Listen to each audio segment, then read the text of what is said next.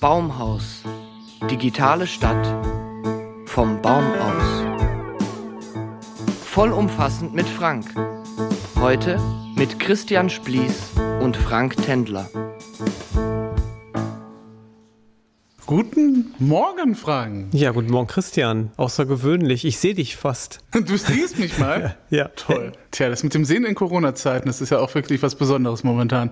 Wir haben uns heute hier versammelt, um einen Podcast aufzunehmen. Ja. Und zwar einen Podcast, der sich auch etwas um Infrastruktur drehen wird, wenn ich das richtig im Hinterkopf habe. Mhm. Und data-driven sein wird auf jeden Fall. Und vielleicht streifen wir auch noch etwas die Blockchain, denn die ist ja ein bisschen essentiell für das, was du da eben halt manchmal so vor dich hin denkst, wenn ich das richtig im Kopf habe. Fangen wir aber erstmal mit Data-driven an. Unmengen von Daten schwirren von uns irgendwie in diesem Internet rum. Also wir haben da mal einen Account, hier mal irgendwie einen Account. Wir kaufen da ein, wir kaufen da woanders ein. Nur die Städte, die haben ja irgendwie nichts von diesen Daten von uns, oder? Im Grunde genommen muss das so, so sehen, dass es eine Parallelwelt gibt. In der einen Welt leben Menschen, die in einer Stadt leben, die benutzen allerdings Infrastrukturen, die dann, wie du das beschrieben hast, durch Daten angetrieben werden. Ähm, man muss eigentlich noch eine Stufe vorne weggehen. Die Daten, die du ständig von dir gibst, das sind eigentlich die spannenden Daten. Du bewegst dich durch einen Raum, du bewegst dich durch eine Menge von Menschen, durch Angebote. Und im Grunde genommen hinterlässt du überall deine Spuren. In Zeiten von Corona ähm, haben wir es ja gelernt, dass es jetzt neuerdings datengetriebene Apps gibt. Und diese Apps sollen dabei helfen, dass Menschen mit Infektion schneller wahrgenommen werden und somit dann zurückverfolgt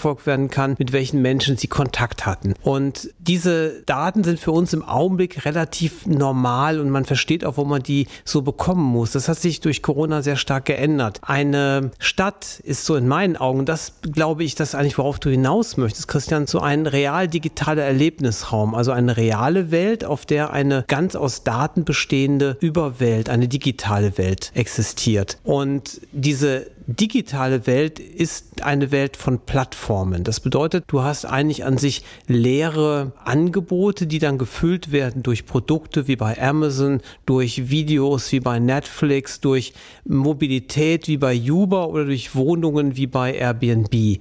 Und in dem Augenblick, wo ich als Bürger oder Bürgerin mit diesen städtischen Angeboten, nämlich nichts anderes ist das ja, die Autos fahren in der Stadt, die Wohnungen sind in der Stadt, die Produkte werden in der Stadt verkauft, in Kontakt trete, werden alle Informationen, die ich dort weitergebe oder die ich erfahre, abseits der Infrastrukturen von Städten gespeichert. Nicht nur das, die Einnahmen, die du erzielst aus diesen Kontrakten, die gehen ja nicht mehr in die Einnahmequellen der Städte, sondern die gehen in die entlegenen Steueroasen, wo sie dann für einen Mini-Betrag äh, steuerlich abgerechnet werden. Ist das so ungefähr das, was dir durch den Kopf geht? Das ist so ungefähr das, was mir durch den Kopf geht, ja. Christian, ich denke, wo du jetzt konkret darauf anspielst, das ist dieser sogenannte real-digitale Erlebnisraum, den eigentlich eine Stadt bildet. Du hast Daten auf der einen Seite und analoge Erlebnisse. Stimmt das? Das stimmt. Wie kriegen wir das denn jetzt hin, dass die analogen Daten die digitalen Daten eben halt sozusagen vorantreiben oder dass wir so eine Verbindung kriegen von beidem? Mhm.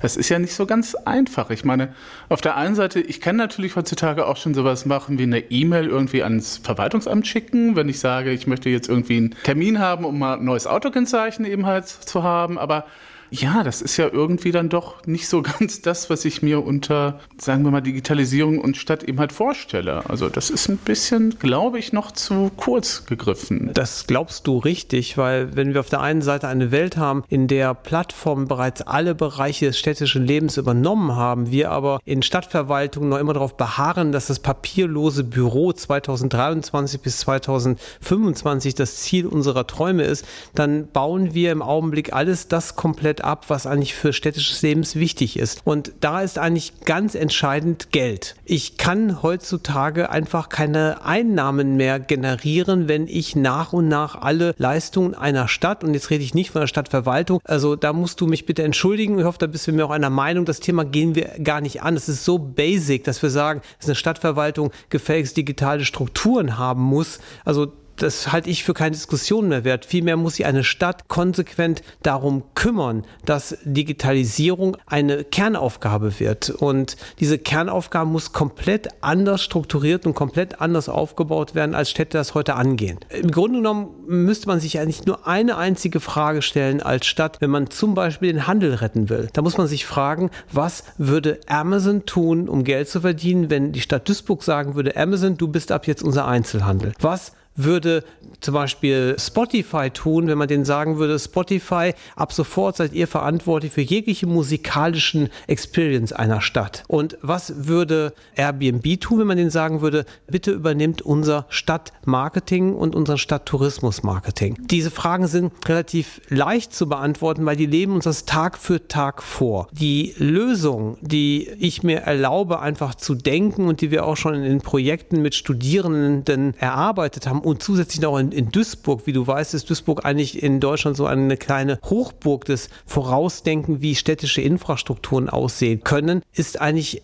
auch wiederum eine ganz einfache. Wir denken nicht mehr in Webangeboten aller Apps oder Websites, sondern wir denken in Webangeboten, die eine Plattform sind. Also eine grundlegende neue Infrastruktur, die neben Gas, neben Strom, neben Wasser, neben Mobilität steht, die eine Stadt dann zur Verfügung stellt, damit jeder, der die die Interesse daran hat, einen Inhalt zu liefern, diesen datensicher, und das ist das Allerwichtigste bei diesem Angebot, datensicher und zum Vorteil für die Stadt und für sich selbst zur Verfügung stellen kann. Das Problem ist ja, benutze ich zum Beispiel Facebook, werden meine Daten für Sachen benutzt, die mir keine große Freude machen. Würde ich niemals zulassen, dass irgendjemand meine Daten zu solchen Analysezwecken geh- oder missbraucht, um sogar umsonst von mir zur Verfügung gestellt bekommt.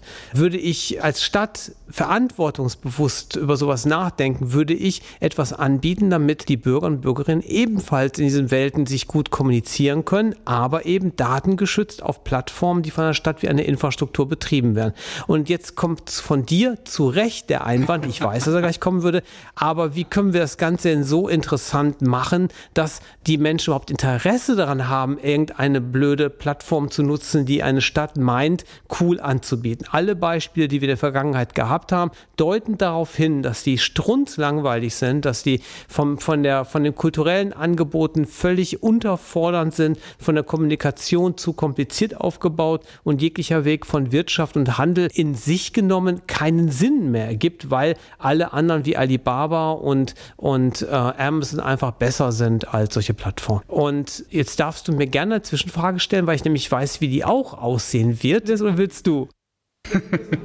Also wenn du auf das Thema Datenschutz hinaus möchtest, dann ja. äh, möchte ich dich jetzt mal fragen, okay, wir haben jetzt diese ganzen Plattformen und wir haben in der Vergangenheit sehr viele auch Datenskandale gehabt. Also Cambridge Analytics muss man ja nicht mal unbedingt in den Raum schmeißen. Ich glaube, das ist bekannter, aber ich glaube, diese ganzen anderen kleineren Lecks haben wir eben halt, glaube ich, noch nicht so zu Gesicht bekommen. Mhm. Und äh, wie wirst du das Ganze denn eben halt, also da ist eine Plattform und ich brauche ja auch ein bisschen Vertrauen, um meine Daten in diese Plattform eben halt reinzugeben. Wie willst du mhm. das denn datensicher machen und gestalten? Ich meine, mhm. wir haben immer noch die DSGVO. Und ja, so. ich finde es sehr, sehr nett. Wir kennen uns jetzt ja auch schon seit vielen, vielen Jahren in der digitalen und analogen Welt und dass du mir diese Frage so stellst und die nicht gleich selber beantwortest, finde ich sehr nett von dir. Also im, im Grunde genommen, im Grunde genommen ähm, weißt du, dass wir eigentlich eine Verantwortung für die Daten der Bürger und Bürgerinnen haben. Und wenn wir die einfach so an diese Plattform abgeben, geben wir die Verantwortung ab. Es gibt wirklich hunderte von Beispielen aus all diesen Bereichen, die wir jetzt gerne auch mal in dieser oder zukünftigen Podcast mal in Ruhm analysieren können. Und im Bezug auf Datensicherheit möchte ich dich gerne auf das Beispiel, das du sicherlich kennst, die Stadt Barcelona hinweisen. Die haben als Ausgangsbasis für alle Digitalisierungsprozesse zunächst gesagt, wir müssen eine absolute Sicherheit aller Daten der Bewohner und Bewohnerinnen unserer Stadt garantieren. Und erst dann stellen wir die Plattformstruktur Strukturen, Vernetzungsstrukturen und Digitalisierungsprozesse zur Verfügung. Und dafür haben die ein Manifest aufgestellt. Du kannst danach suchen. Das ist das Datenmanifest der Stadt Barcelona. Das ist für jeden frei zugänglich, für jeden kopierbar. Und ähm, wir haben das für Duisburg sogar schon kopiert. Im Grunde genommen steht in den Papieren, die das Baumhaus entwickelt hat, ganz vorne drin eine Abwandlung der Unterlagen aus Barcelona. Also sie setzen einfach voraus, ohne jetzt die technischen Details zu klären, wo wir wieder beim Thema Blockchain Blockchain und ähnlichen Sachen wären. Die setzen einfach voraus, da dass wir, wir ja, dass wir als, als Stadt die Verantwortung in die eigene Hand nehmen und dann auch wirklich Fehler, wir werden Fehler machen. Natürlich werden wir Fehler machen, aber alle diese Fehler können nicht ansatzweise so schlimm sein wie das, was Amazon, Facebook und Co. tagtäglich von uns an Daten bekommen und diese, mit diesen Daten die verrücktesten Sachen machen, von denen wir noch nicht mal wissen genau, was damit eigentlich passiert. Du hast die Blockchain schon mal gerade angesprochen. Ich weiß, das ist eine Technik oder ein Verfahren, mit dem man Daten irgendwie transportieren kann. Und ich weiß auch, dass es ökologisch betrachtet vielleicht nicht unbedingt die sinnvollste Alternative zurzeit wäre. Aber haben wir überhaupt eine andere?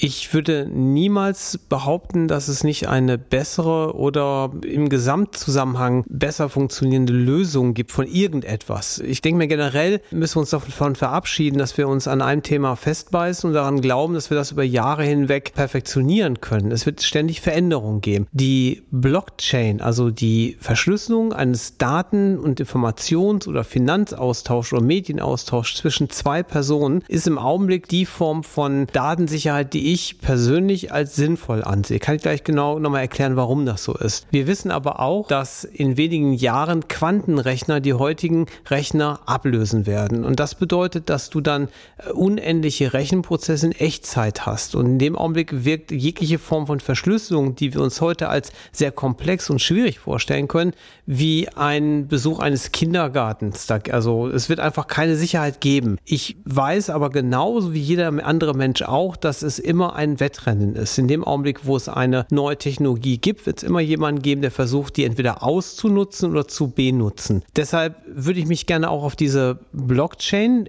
eigentlich festlegen. Also wir haben eine Möglichkeit heute, einen direkten Austausch zwischen zwei Personen so zu verschlüsseln, dass eine dritte Person diese Daten nicht nutzen kann. So können wir zum Beispiel ein, nehmen wir mal an, ich stehe vor einem Hutladen. Die Hüte gefallen mir, ich gehe hinein, derjenige, der drin ist, sieht mich, guckt auf seinen Bildschirm und sieht, dass ich meine persönlichen Einkaufsdaten beim Betreten des Ladens freigegeben habe über mein Smartphone. Er weiß, welche Art von Hüte ich bisher getragen habe, wie ich meinen Kaffee trinke, dass ich vielleicht noch einen milchfreien Keks dazu gerne haben möchte und er weiß sofort, wer ich bin, was er anbieten muss, um mir einen guten Einkauf zu gewährleisten. Und er weiß auch, dass ich dann auch mal Sachen jenseits der Linie kaufen würde, also die mir gefallen und dafür auch vielleicht sogar etwas mehr Geld ausgeben würde, weil ich für so Sachen leicht zu beeinflussen bin. Also entsteht bei uns ein Verkaufsgespräch und am Ende kaufe ich nicht einen neuen Hut, sondern einen normalen und einen etwas verrückteren Hut bei ihm im Geschäft. Und dann sagt er noch zwei Dinge. Die eine ist, wenn Sie in den Nachbargeschäft einkaufen gehen, das, da gibt es Socken und Krawatten und da habe ich noch einen Gutschein für Sie, der wird Ihnen jetzt gleich zugeschickt, dann können Sie für 15 Prozent günstiger einkaufen. Und wenn Sie jetzt danach noch einen Kaffee trinken wollen, können Sie im Café X noch sich für diesen Coupon einen Kaffee holen. Und wenn Sie das nächste Mal wiederkommen, bekommen Sie automatisch einen Rabatt von 5%.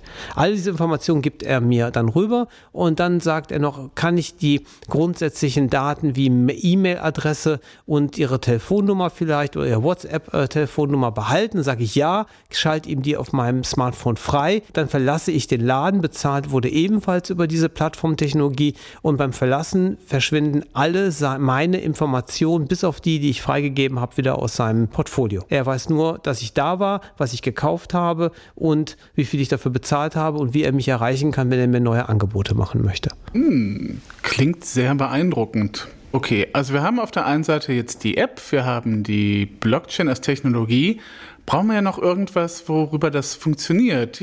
Äh, Stichwort Infrastruktur. Breitbandausbau ist ja sowieso schon irgendwie seit Jahren im Gespräch bei den Politikern. Irgendwie habe ich das Gefühl, da geht sehr selten was voran. Jetzt haben wir 5G, also das berüchtigte Internet an jeder Milchkanne. Wie geht das denn jetzt nochmal zusammen? Hm? Ich werde dir diese Frage aus einem einfachen Grund jetzt gar nicht beantworten. Wenn ich, wenn ich anfange, wenn ich anfange, mir über das, was Politiker entscheiden, den Kopf zu zerbrechen, dann verlieren wir den Faden dessen, was eigentlich für uns wichtig ist. Politiker denken immer in Smart City, also eine Stadt, die technisch so ausgebaut ist über Breitband, äh, Glasfaser, WLAN, Hotspots etc. pp, dass alle Menschen in irgendeiner Form dort drüber entweder Leistungen über ihre Smartphones abrufen können oder sehr viel einfacher hoffentlich Leistungen aus dem Rathaus und aus den verschiedenen städtischen Angeboten Anspruch nehmen kann. Ich denke eher daran, dass ich an einem Gesamtkomplex einer städtischen Digitalisierung arbeiten möchte und hoffe, dass die Politiker und Politikerinnen, die dann genügend Zeit haben, ihre Sachen zu lösen, weil wir dann die anderen Sachen lösen, besprechen, planen und tun, bitte dafür sorgen, dass es dieses Breitband und diese Leistungen dann geben wird. Aber wir werden natürlich so ausbauen, dass wir die immer anpassen können an das, was wichtig ist und machbar ist in dem Augenblick. Du musst dir denn die Entwicklung an Digitalisierung nicht als etwas Beschlussfähiges ansehen. Der Beschluss ist, dass wir uns als Stadtgesellschaft darauf einigen, dass wir davon profitieren möchten. Und Duisburg ist in meiner Meinung genau die eine Stadt in Deutschland, wenn nicht sogar in ganz Europa, die ein Vorreiter in Digitalisierung sein kann und sein muss. Also wenn mir irgendjemand heute noch dann die Frage stellt zum Thema China und Duisburg, dann können wir auf diese Sache noch mal ein bisschen tiefer eingehen auch. Wir sind hier einer ganz wichtigen Schnittstelle und haben aufgrund unserer Vergangenheit, den Lerneffekten, die wir gemacht haben, den räumlichen und, und wirtschaftlichen Möglichkeiten, die wir einfach hier haben durch die Situation, wie Duisburg sich heute darstellt, eigentlich wäre, eigentlich kann man sagen, die Pflicht, Digitalisierung als einen ernsthaften Prozess zur Ausbildung der Stadtgesellschaft in Anspruch zu nehmen. Und ich würde mir einfach wünschen, dass wir in Duisburg einen Ort finden, einen sogenannten Duisburg Hub, so heißt er in den Papieren des Baumhaus. Da gibt es bestimmt noch viel schönere Bezeichnungen für, bestimmt auch schönere Bezeichnungen für Finn, der das alles widerspiegelt. Die Vergangenheit, die Auseinandersetzung mit allen Bereichen der Digitalisierung, von der Infrastruktur über die Mobilität, über Kunst und Kultur, über Handel und Wirtschaft bis hin zu jedem einzelnen Glasfaser, was irgendwo verlegt werden muss und den Wünschen und den Möglichkeiten der Menschen. Unser Ziel sollte niemals die reine Smart City, sondern immer der Smart Citizen, der smarte Bürger, die smarte Bürgerin, die weiß, mit solchen Sachen umzugehen und vor allen Dingen, die fordern kann, die versteht, Sachen zu fordern, ohne technisch vertieft zu sein, aber versteht, was bedeutet Digitalisierung. Nämlich Digitalisierung ist nichts anderes als ein gesellschaftsbewegender Prozess, der in, der in den nächsten Jahren und beschleunigt durch Corona unsere Gesellschaft ähnlich durcheinanderwirbeln wird, wie 150 Jahre industrielle Revolution es mit Duisburg in der Vergangenheit gemacht haben. Ich bedanke mich bei dir. Ich danke mich bei dir, lieber Christian. Baumhaus.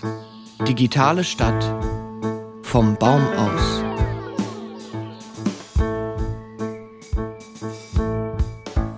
Alle Infos zum Baumhaus und dieser Folge unter www.baumhausnetzwerk.de